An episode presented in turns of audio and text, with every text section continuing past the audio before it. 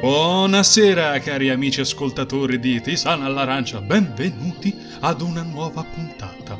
Come avete preso allora questo rientro, non dico alla normalità, però è un ampliamento della fase 2, chiamiamolo così se vogliamo. Io sinceramente non ho visto differenze perché dal 4 maggio qua nella mia cittadina tutti hanno ricominciato a uscire come gli pareva, chi senza mascherina, chi con... Sì, forse erano più quelli senza mascherina ma in ogni caso speriamo bene, anche perché l'ultima diretta di Daddy Conte è sembrata più un fate come vi pare, che vedevo dire, siete usciti tutti, allora non ho più parole, mi cadono le braccia. Attenzione però signore e signori perché abbiamo un ospite illustre quest'oggi a Tisana all'Arancia. Direttamente da Spazio Rock, Simone Zangarelli, signore e signori. Ciao Giulio, illustre mica tanto. Grazie per avermi invitato e sono contento di essere qui. Tu sei ormai il Mike Buongiorno di, di Spotify, si può dire, dell'internet. Il buon lunedì. il buon lunedì di Spotify. il Mike Buon Pomeriggio. Sì, dai, dai Mike Buon Pomeriggio mi piace, mi piace. Come stai? Come hai preso la, il rientro, insomma? Chiamiamolo così. Bene, meno male che insomma si riparte ho visto anche cose sui concerti che dovrebbero ripartire in un numero molto piccolo, ma per ora non credo eh si faranno. Ma è, è strano, eh, perché comunque poco, poche ore fa pure ho visto, forse anche condivisa direttamente dalla pagina Facebook di Spazio Rock, che hanno annunciato invece che non si terranno fino al 2021 i concerti. Sì, perché varie associazioni, Live Nation, insomma le più importanti del settore, hanno deciso di praticamente scioperare e quindi esatto. hanno rimandato tutti i loro eventi al 2021. Quindi di fatto, a parte i piccoli localetti, non si terrà più niente. Sì, che forse è anche meglio così, perché è vero che è brutto, però ammassare così tante persone, anche se magari erano 200 come volevano fare con le restrizioni, è impossibile. In un concerto no, certo. il fomento, tutte queste... Cioè, non puoi non stare appiccicato. La cosa Magari. che a me ha veramente scandalizzato è il fatto che non vendano la birra ai concerti, ma non è possibile. Cioè, no. si faranno i concerti senza birra, ma come si può fare un concerto da No. Soldi? Non lo puoi fare, non lo puoi fare, dai. Anche se la magari rovina. questo vuol dire uscire dalla folla, andarsi a fare 300 metri per, per andare al chioschetto per prendere la birra. Dai, almeno quello.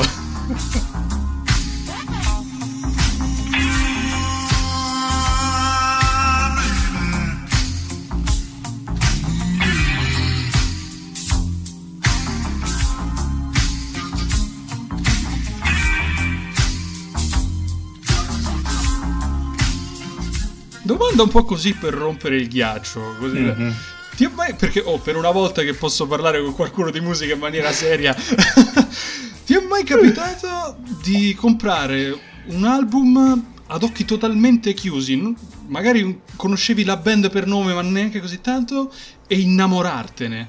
Oh sì. Vai, spara. Lo mostrerò, sì, sono vecchio Ter- dentro, ragazzi. 13th Flower Elevator, attenzione. Sì, questo è un gruppo, vabbè, tu ovviamente lo conoscerai, degli anni 60-70, eh, sì.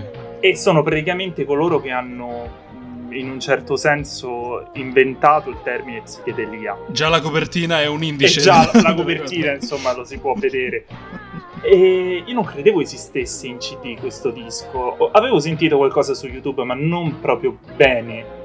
L'ho comprato e tipo Cos'è? Oh, oh, mio Dio, ma non solo perché adesso, mi hai fatto una domanda che è proprio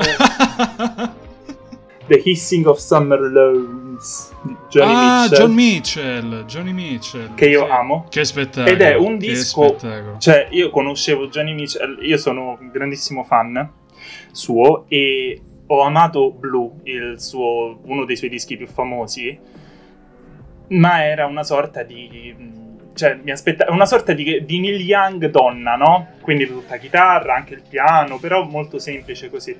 Ho comprato mm-hmm. questo disco e ho trovato il jazz più sfrenato.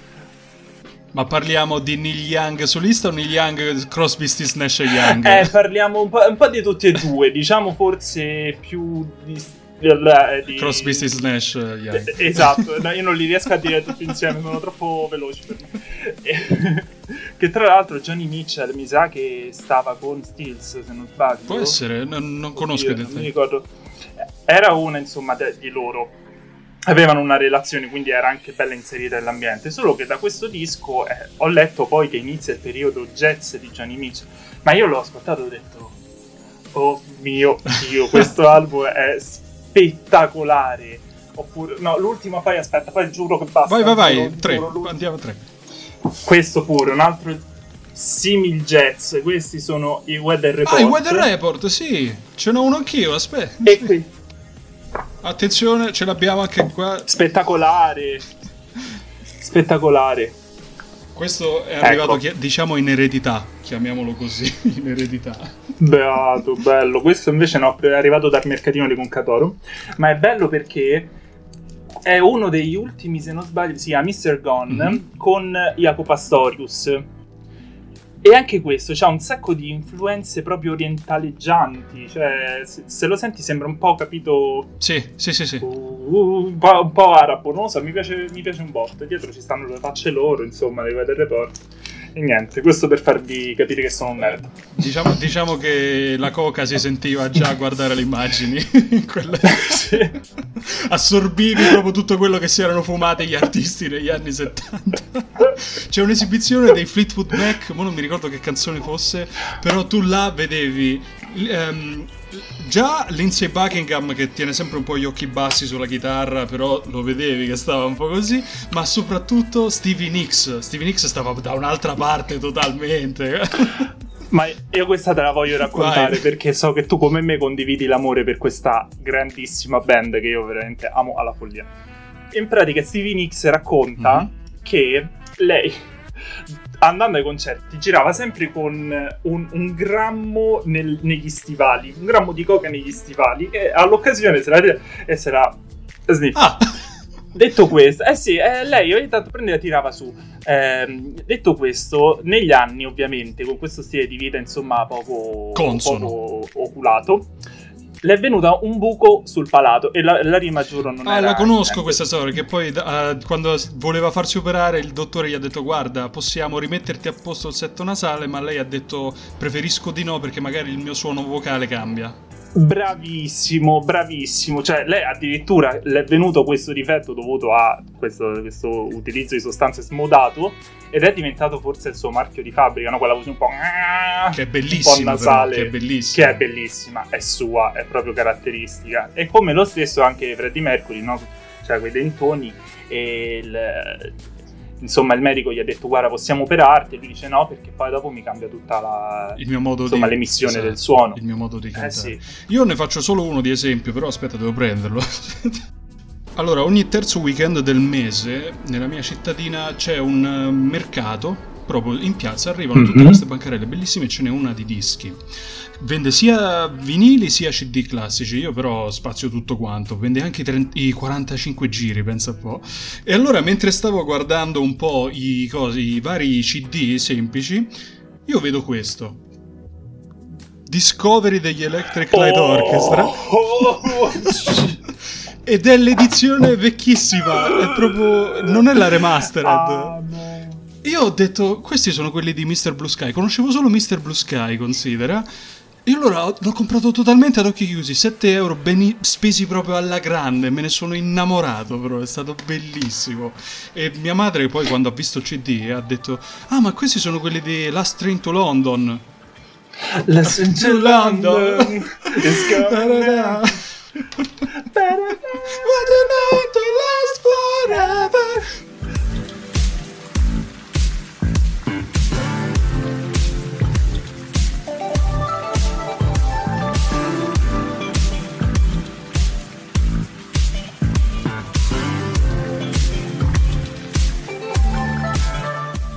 passando al tema di oggi, introducendolo, allora, eh, una persona che, anzi ne approfitto per salutare e fare ancora gli auguri di compleanno, ciao vero, eh, mi aveva detto un giorno di ascoltarmi una canzone degli Zen Circus. io non avevo mai sentito gli Zen Circus mm, in maniera proprio um, assidua. Allora mi aveva mandato il link di questa canzone che le piaceva un sacco, che era Ilenia degli Zen Circus, appunto. E mi è piaciuto un sacco, infatti è proprio un ritmo incalzante, molto rock come pezzo. Tra i commenti però vedo una di quelle playlist non era generata automaticamente, ci stanno magari quelli che ci perdono tempo a farle. Sì. E questa playlist si chiamava 100, top 100, qualcosa del genere, 100 canzoni indie italiane. Io lì ho pensato però, scusami, questa è una canzone rock, cioè, mm, senza se e senza ma. Quindi ho detto, che, co- cosa c'entra indie fondamentalmente? E là mi è venuto il dubbio perché fino a che punto si potrebbe parlare di indie? Perché, correggimi se sbaglio, indie è un'abbreviazione di indipendente, che quindi esatto. deriva, deriva, dal fatto che erano tutte band senza un'etichetta discografica che pubblicavano i loro, i loro dischi, i loro lavori, eccetera. Però già da quando magari una band viene, eh, firma un contratto con un'etichetta discografica, già non si potrebbe teoricamente parlare di indie. Quindi come funziona la questione? Allora, lasciami precisare che comunque l'etichetta discografica non è per forza un, una discriminante l'indie o no, l'importante è che quella dis- etichetta non sia una major. E da là viene anche il termine indie, nel senso che se uno fonda un'etichetta propria, tipo Oggi in Italia tra le più famose ci sono Maciste, Bombadischi e quant'altro. Quelle sono etichette che diciamo si dissociano, anche se adesso sono un po' cambiate le carte in tavola, eh, però comunque in origine sono eh, etichette che in un certo senso si dissociano dalla produzione massiva di musica che era quella de- delle major, Sony, Warner, Universal, le, le sorelle, no? Così si chiama. Come nel mm. petrolio ci stanno le sette sorelle, ci stanno anche nel, nel mercato musicale. E, e diciamo che l'obiezione, cioè diciamo l- il dubbio che ti veniva è corretto perché in effetti a sentire parlare di indie oggi non si sente una chitarra distorta manco per sbaglio, quindi perché negli anni 2000 eh, anche 90 si parlava di indie quando c'era un genere fondamentalmente rock secondo me eh, si sono prese un po' due strade, no? L'indie è nato eh, ovviamente, ovviamente eh, sempre un prodotto di importazione, no? si, si, potrebbe dire, Stati Uniti, poi eh, UK, Regno Unito e poi è venuto in Italia ed era originariamente di tipo rock. Parliamoci chiaro, perché comunque se ascoltiamo, come dici tu, i Zen Circus, i Marlene Kunz, ehm, anche i Subsonica dell'inizio erano abbastanza rock, prima di, form- di, di firmare per EMI, Universal, eccetera. E i Verdena. Aggiungerei anche gli Strokes, a cui torneremo dopo, tra l'altro. Ho una cosa così. E io poi ho la maglietta degli Arctic Monkeys, quindi poi devo ecco. parlare degli Arctic Monkeys, perché loro su questo tema c'entrano tantissimo. Io non ho magliette di gruppi indie, l'unica cosa indie che ho è Undertale qua. tu l'hai messa proprio per fare colpo su di me, io lo so. Condividiamo questo amore per l'indie che adesso si è spostato sui giochi. E un po' quella è la, esatto. alla fine la cosa, perché indie non è tanto, non, non classifica tanto il genere, o meglio, in origine non classificava tanto il genere quanto il modo di produzione e infatti indie al tempo era un termine esclusivo mentre oggi è un termine inclusivo cioè si usa indie per etichettare un certo tipo di musica che suona in, in quel modo quindi tutti tecnicamente potrebbero farla che è anche lo stesso concetto dell'indie ma al tempo riguardava principalmente la produzione dell'etichetta no?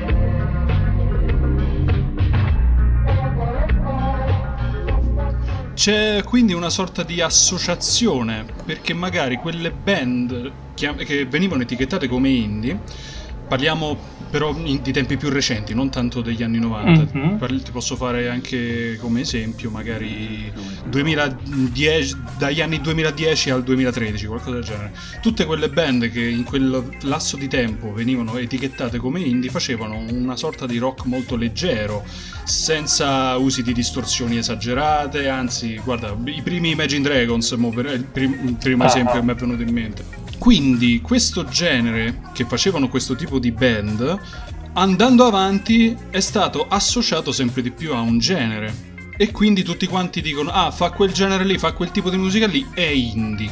Infatti, quando a Sanremo quest'anno, che anzi tu ci sei anche andato se non erro. Esatto, esatto, con la nostra radio di Roma 3 che saluto. Esatto, salutiamo tutti i membri della redazione. Uh, Amadeus, quando ha introdotto i pinguini tattici nucleari, ha detto la band più indie in concorso. Io ho fatto... Cosa? e mi ha fatto un po' strano. Vabbè, loro erano fino a qualche anno fa senza etichetta, eh, etichetta discografica, mo stanno sotto la Sony, se non mi sbaglio. Sì. È una bella major, fondamentalmente. Beh, bellissima, direi. e, e, quindi anche qua, anche qua è indie ma fino a un certo punto. Come dici te, eh, si è stravolto questo concetto di indie e eh, hai detto bene l'anno, il 2010, perché quello è l'anno del... Eh, insomma, da lì a poco sarebbe stato pubblicato il primo disco dei cani eh, di Nicolò Contessa eh, il sorprendente album d'esordio dei cani, se non sbaglio si chiama, e quello effettivamente ha stravolto un po' la strada dell'indie, perché come ti dicevo inizialmente aveva quel sound rock no, dei Marlene Kunz, de, de un po' dei primi Baustel, con i cani si prende la svolta pop, diciamo, l'indie inizia a essere anche catchy, come direbbero gli inglesi, no? accattivanti, e da là nascono dei giornalisti, sì. tutti questi che poi dopo daranno vita a Calcutta e vari, una sorta di ramificazione che ci è un po' sfuggita da sotto gli occhi, se vogliamo, e ce la siamo ritrovata ormai già bella adulta e non ce lo aspettavamo no? come, come ascoltatori. E, e, da là si è evoluto appunto questo sound che sembra non avere niente a che fare con le origini, ma se te le vai a ricercare un po' questi, questi dischi, se, se, si ricercano appunto gli antecedenti nei cani, nei, eh, nei baustelle, si vede come mh, mm, iniziano a entrare i sintetizzatori, le tastiere, eh, la forma cantautorale diventa sempre più melodica. Eh, si, mm-hmm. si, dipana proprio un, un, progetto totalmente diverso da quello originario che ha finito per includere il pop, chiamiamoci, parliamoci chiaro. Eh, oggi quando si parla di pop italiano, magari un po' più eh, ricercato di quello radiofonico proprio da strofa ritornello, strofa ritornello, si parla di indie, che non sarebbe neanche... Mh, diciamo male a patto che però venga rispettata la condizione di indipendente, ovvero dell'etichetta che si autoproduce, perché era anche una risposta ai talent, se, se, proprio vogliamo dirlo, cioè mentre sembrava che nei primi anni 2000 fino al 2010-2015 l'unica strada per fare successo fossero i talent, e talent uguale major perché firmi con Sony, firmi esatto. con le più grandi etichette, sembrava che l'unica alternativa era quella di, autopro- di autoprodursi, di fare musica da soli e per questo punto l'indie poi ha preso piede come movimento mhm. parallelo. Sì, esatto, anche perché il primo premio spesso e volentieri era proprio un contratto con un'etichetta discografica. Oh sì, ma in genere chi entra ai talent già firma un contratto con un'etichetta, che poi quel contratto verrà sfruttato o meno da, dall'etichetta, ovvero facendo produrre il disco all'artista, quello spetta al, al capo, al CEO della, eh, del, dell'etichetta, però fondamentalmente quando entri già tu sei sotto contratto con quella major, anche se non vinci.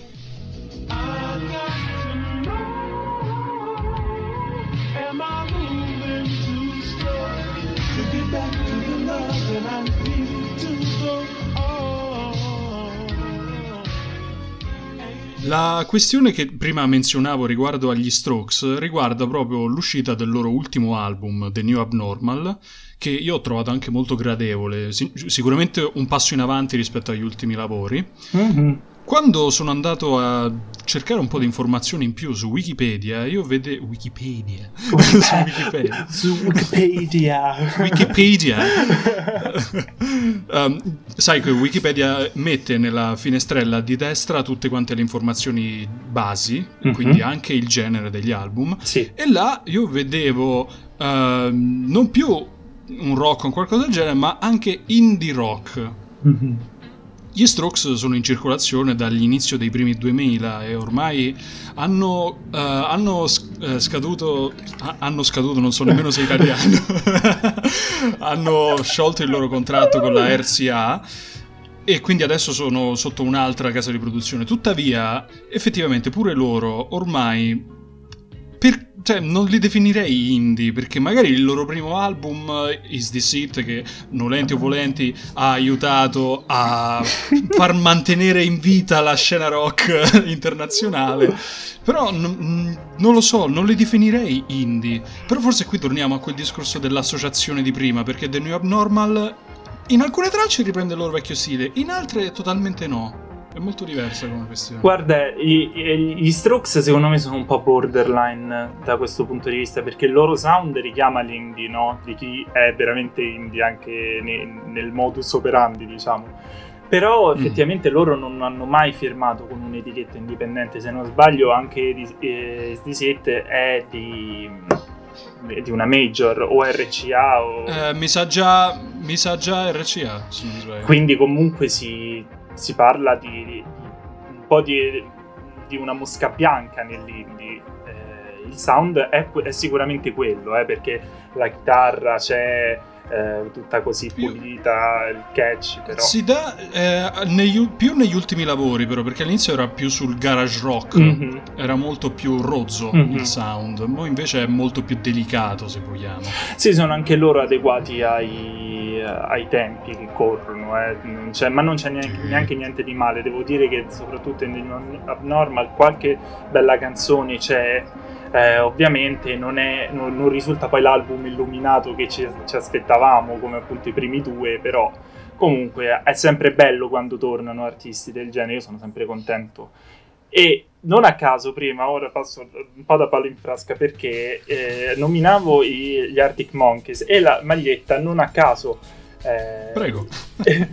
non a caso parlo degli Arctic Monkeys perché secondo me loro sono stati il primo e forse l'ultimo esempio di band indie che ha raggiunto il successo planetario e erano indie veramente, insomma, sono stati quelli che eh, appunto suonando nei garage di casa loro con strumenti regalatigli a Natale l'anno prima, cioè sono stati quando proprio dici sì, ok, il talento c'è, ma è, è in erba, è proprio una cosa che, che, si vede che c'è ancora tantissima strada da fare. Loro hanno suonato, suonato, suonato si sono messi insieme, hanno detto noi le canzoni però le scriviamo, ce le abbiamo e sono piaciute al pubblico, tant'è vero che loro, il fenomeno Arctic Monkeys è esploso su internet, loro sono stati tra i primi credo a pubblicare sui blog le loro registrazioni, ad avere poi un successo che è arrivato da loro invece che loro andare al successo, le radio li hanno chiamati, eh, giornali, interviste, addirittura la BBC si è interessata a loro prima della pubblicazione del primo disco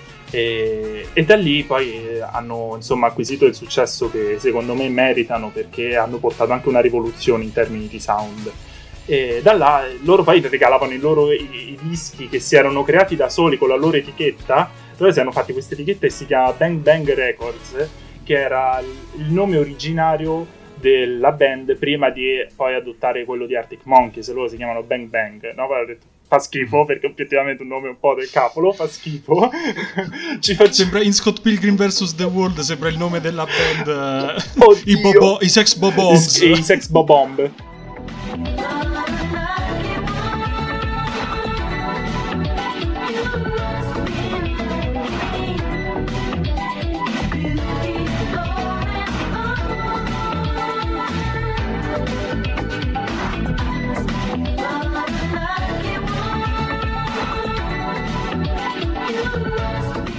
Secondo te, eh, do- ora domanda un po' premonitore, cioè mm. diventiamo Nostradamus, momento Nostradamus. Aspetta, tiro fuori la, la sfera di cristallo.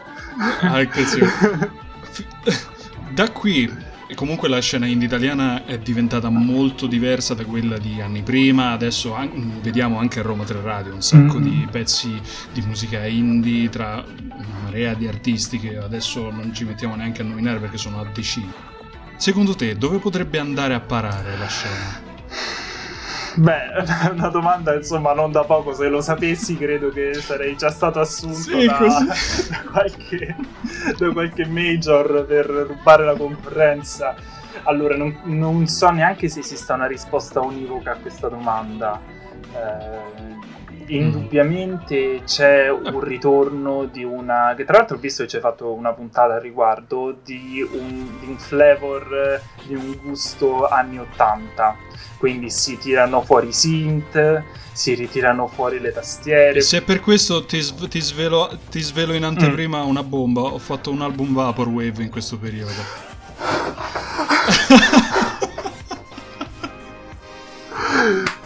Lo devo sentire. Lo D'accordo, poi, avere. Poi te lo passo, che l'ho, l'ho, messo su Bandcamp così a tempo perso. Ecco, secondo me la Vaporwave è stata la rivoluzione musicale più grande dagli anni dopo il 2010. Sì. Secondo me la Vaporwave ha proprio avuto una non lo so, l'esplosione che vere, i, i, veri movimenti artistici devono avere, ovvero cioè soffusa, però presente, presente, presente, coerente con se stessa, mm. bellissima. Io sono un grande fan della Vaporwave. Dai è così, dai è così. Che poi effettivamente c'è una, un, un, messaggio bellissimo che secondo me vuole trasmettere come genere, ossia il non importa quello che succede, l'importante è che tu stia bene. Perché come genere è molto. L'importante è essere depressi. L'importante è essere depressi. quello esatto. che succede. perché comunque è un genere che ti provoca nostalgia, è un genere che comunque ti spinge un po' ad avere quel momento introspettivo, chiamiamolo così, staccato dal mondo in cui dici che sta succedendo. Però, nonostante tutto si sta evolvendo anche, ha dato vita a una marea di sottogeneri. Oh, sì. Tra cui anche uh, la synth pop, che era già negli anni Ottanta una grandissima corrente musicale, però... Però è tornata, come dicevamo, no? E sai però una cosa che potrebbe averla fatta tornare in auge, qual è stata? Questo film qua, Boom. Drive con Ryan Gosling perché aveva proprio la colonna sonora Vero. e anche le estetiche molto ma molto eh, synth pop. Poi vabbè, mm-hmm. chiaramente c'erano le due canzoni principali del film che erano palesemente synth pop. E ha anticipato anche Stranger Things, perché da quando è uscito Stranger Things tutti quanti a manetta ci sono. C'è stata questa retromania che dilagante proprio si potrebbe dire in tutto il mondo poi. Sì, a voglia, ma mh, mm, sta continuando. Non penso che cesserà, almeno fino a, quando, fino a quando non arriveremo a una nostalgia verso un altro periodo storico, perché questo è proprio, come ho detto nella puntata, mm-hmm. una ciclicità che continua a ripetersi, a ripetersi. Uh-huh. Quindi magari, eh, non lo so, avremo nostalgia per gli anni 2000, ma io mi chiedo perché cosa potremmo avere nostalgia negli anni 2000. Cioè, a un certo punto finirà la timeline, cioè, arriveremo a un momento zero in cui non, pot- non, potremo provare nostalgia per niente perché siamo arrivati al pari passo. Ormai abbiamo provato nostalgia per esatto, tutto, quindi basta. basta cioè, sono finite le epoche per cui provare nostalgia.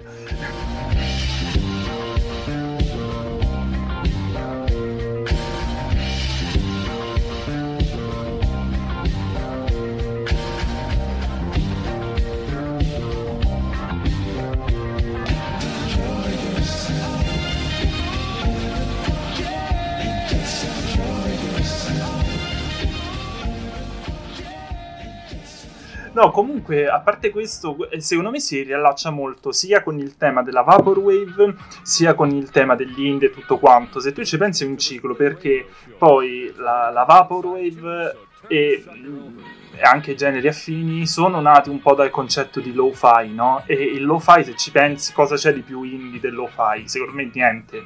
Sì, eh, esatto Ovviamente parliamo di un genere che ha, ha, un linguaggio abbastanza diverso, ma il concetto è quello, fondamentalmente la, la, sostanza è quella dell'autoproduzione, della musica per tutti, fatta da tutti, cioè mh, cosa ci può essere di più democratico di questo? E lo fai poi alla fine dà vita anche a Vaporwave e tutta questa serie di cose. E addirittura ci sono, per esempio, ultimamente è uscito il primo disco solista di Ellie Williams, frontwoman dei Paramore, ha deciso di fare ah, questo sì. disco da solista. E non a caso ti cito i Paramore, che ehm, comunque sono stati anche loro una band, se così si può dire indie, perché l'indie degli anni 2000 riguardava anche il punk rock. Eh. È sempre quella scena Arctic Monkeys, Strokes Paramore, in ogni caso.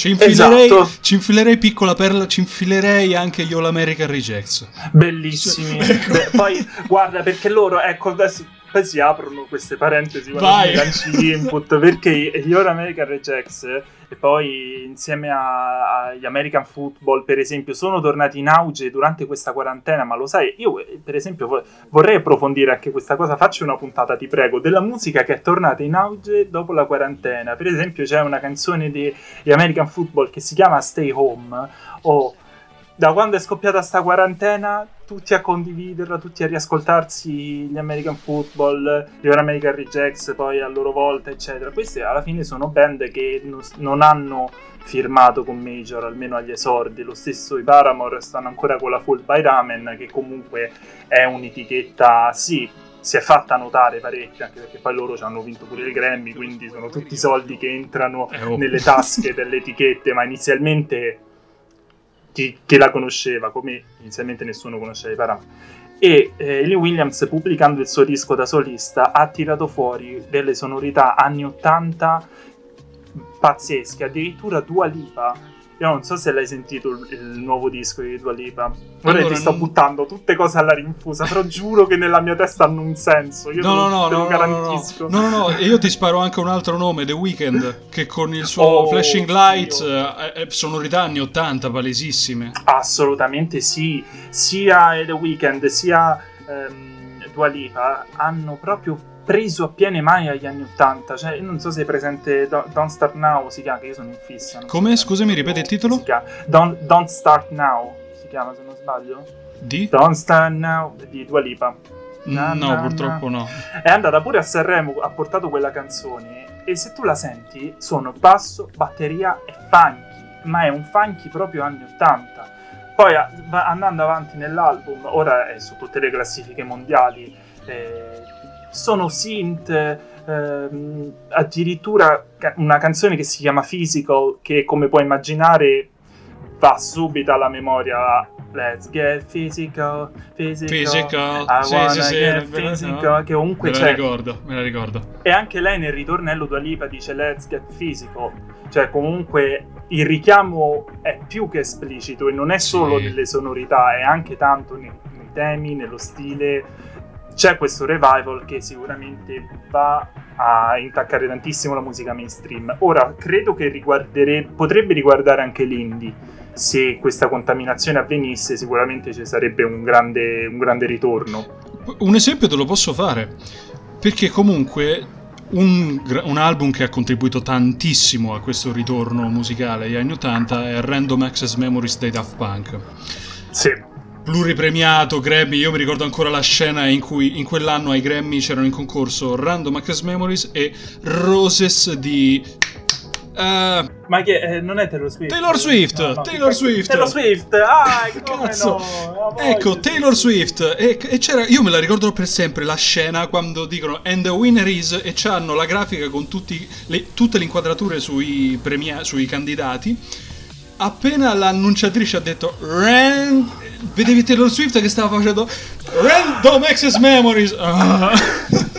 The crack face of the century. È tipo come quella scena dei, dei, dei Simpson dove, dove e così potete vedere l'esatto momento in cui il suo cuore si spezza. Se metti in pausa in questo momento puoi vedere il suo cuore. Esatto. ecco, Random Access Memories contiene una traccia che è Giorgio by Moroder. Giorgio by Moroder, a parte che è un esperimento io non so come gli è venuto in mente ai Daft Punk di fare questa stupendo, cosa. Eh, per riallacciarmi al discorso di oggi, che eh, anche nell'indie si ripeterà questa cosa, nell'album dei pinguini tattici nucleari, torniamo sempre là alla fine, nell'album dei pinguini tattici nucleari eh, fuori dall'hype c'è una canzone che si chiama Sashimi, che è una palese citazione a Giorgio by Moroder dei Daft Punk. Beh. Stiamo andando là. Cioè, alla fine, in un modo o nell'altro, anche lì si rivedrà, si, si rivedrà il genere un po' funky, un po' anni 80. Ah, sicuramente, anche perché poi comunque i pinguini tattici sono molto ispirati anche come, come sound.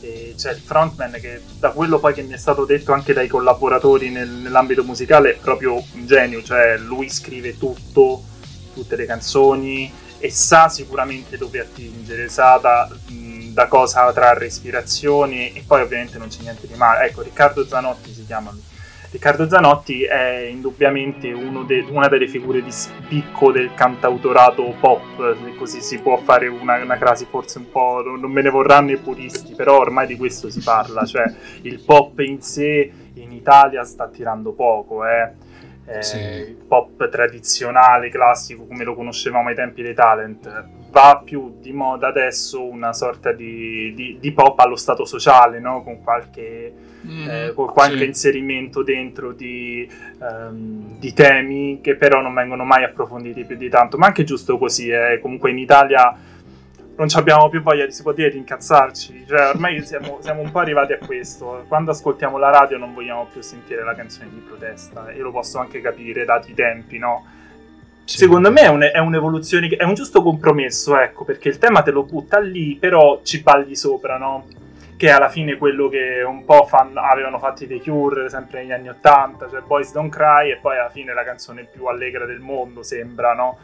eh, in realtà nasconde un significato ben più amaro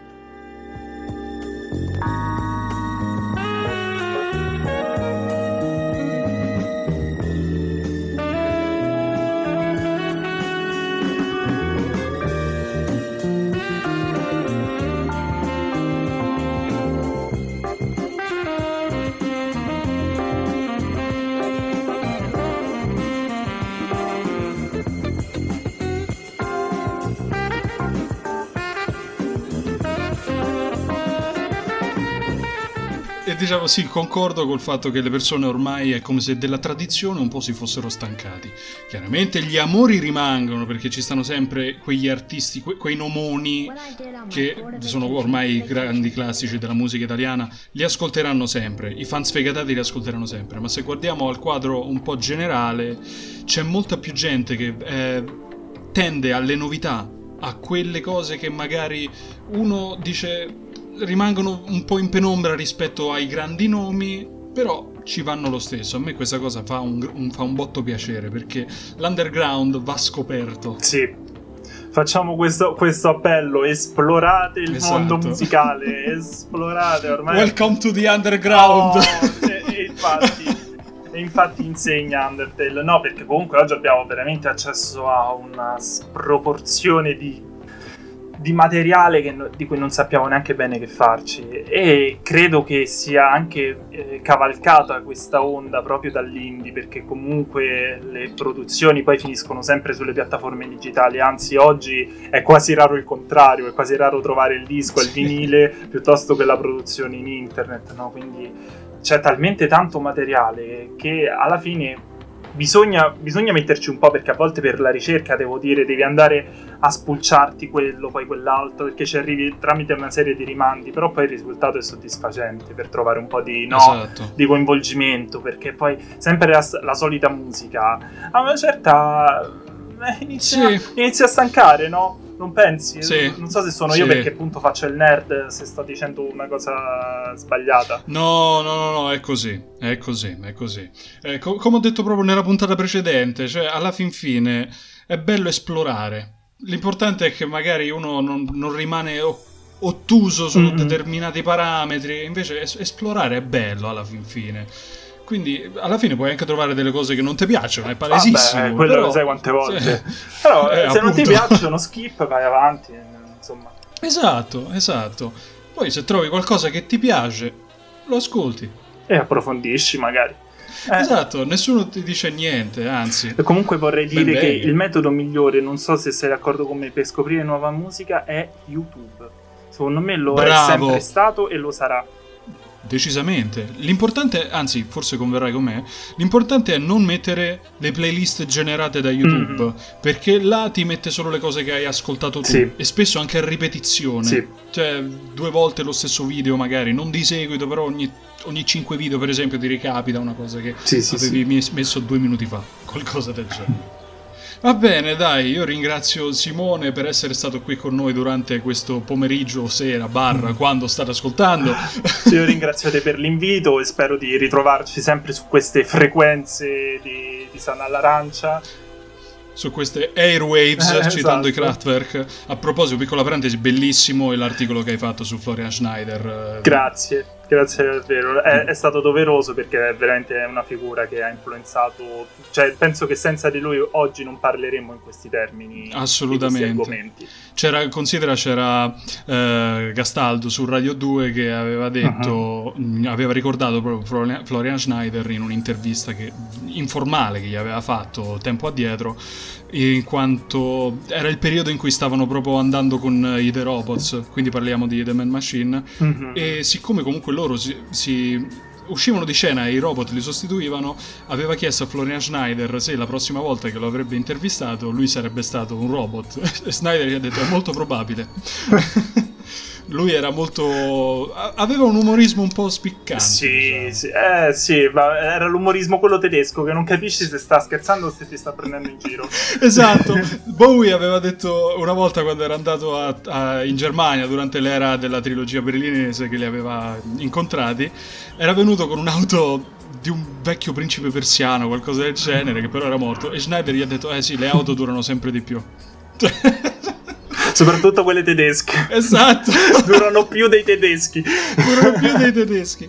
Gastaldo aveva detto ehm, ci dovrebbero fare un libro su tutte le influenze che hanno apportato su, sulla storia oh, sì. a voi. A me piacerebbe Guarda, io sono dell'idea che mh, forse solo i Beatles abbiano avuto eh, a livello di longevità, del, non parlo poi del, della diciamo, della, della, bellezza artistica in sé, quella assolutamente eh, pareri di ognuno, però a livello di, di porte aperte mm-hmm. per il futuro della musica, solo i Beatles, eh, secondo me, hanno appunto spalancato così tanti scenari per la musica, perché veramente tu, se noi sentiamo una tastiera un, un vocoder, un sintetizzatore, un vocoder, che poi nella trap capirai se ne fa un uso smodato. Però nella trap più l'autotune che il vocoder. L'autotune, ma sono comunque tutte, cioè, perché la, la, la ficata vera dei Kraftwerk è stata questo, questa fusione uomo-macchina anche nella musica. Cioè loro hanno detto io posso suonare con un computer. Il computer oh, non è solo un calcolatore, cioè non mi fa solo i calcoli, i compiti a casa, io con quello ci posso anche suonare. E, esatto. e là è partita la rivoluzione, è partita esatto. proprio la rivoluzione e lo dobbiamo a loro. Sicuramente sarebbe partito a uguale, eh? io non dico di no, però non così e non così presto. Va bene, dai, un saluto quindi a tutti quanti, grazie ancora a Simone per la, per la bellissima chiacchierata. Grazie a te. Noi con Tisana all'Aranza, Aranza, con Tisana all'Aranza ci risentiamo. Tisana all'Aranza. ci risentiamo lunedì prossimo. Buonasera ragazzi, ciao.